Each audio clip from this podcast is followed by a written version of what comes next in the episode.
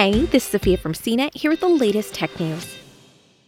The week after Twitter banned President Donald Trump from its platform, online misinformation about election fraud fell by a whopping 73%, according to a Saturday report by The Washington Post.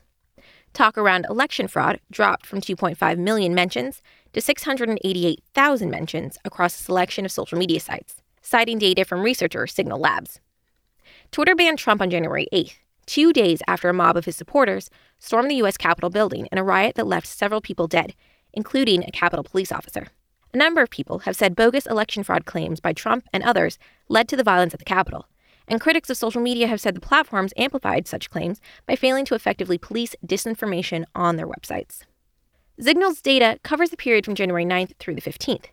The researcher also determined that during that time, hashtags and slogans related to the Capitol attack appeared far less often on Facebook, Instagram, Twitter, and other social platforms.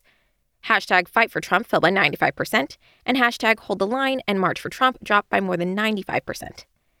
The Post also cited a study by misinformation researchers, the Election Integrity Partnership, which determined that a small number of conservative pro Trump Twitter accounts had a large impact on the site.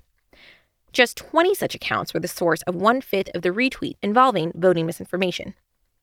Twitter isn't alone in muzzling Trump. Facebook banned Trump on January 7th, and Snapchat silenced Trump on January 13th. A number of social media sites have also cracked down on content that's raised concern about incitement to violence. For instance, Google owned YouTube banned Steve Bannon's War Room podcast channel on January 8th, the same day Reddit banned their subreddit, r Donald Trump. For more of the latest tech news, visit cnet.com.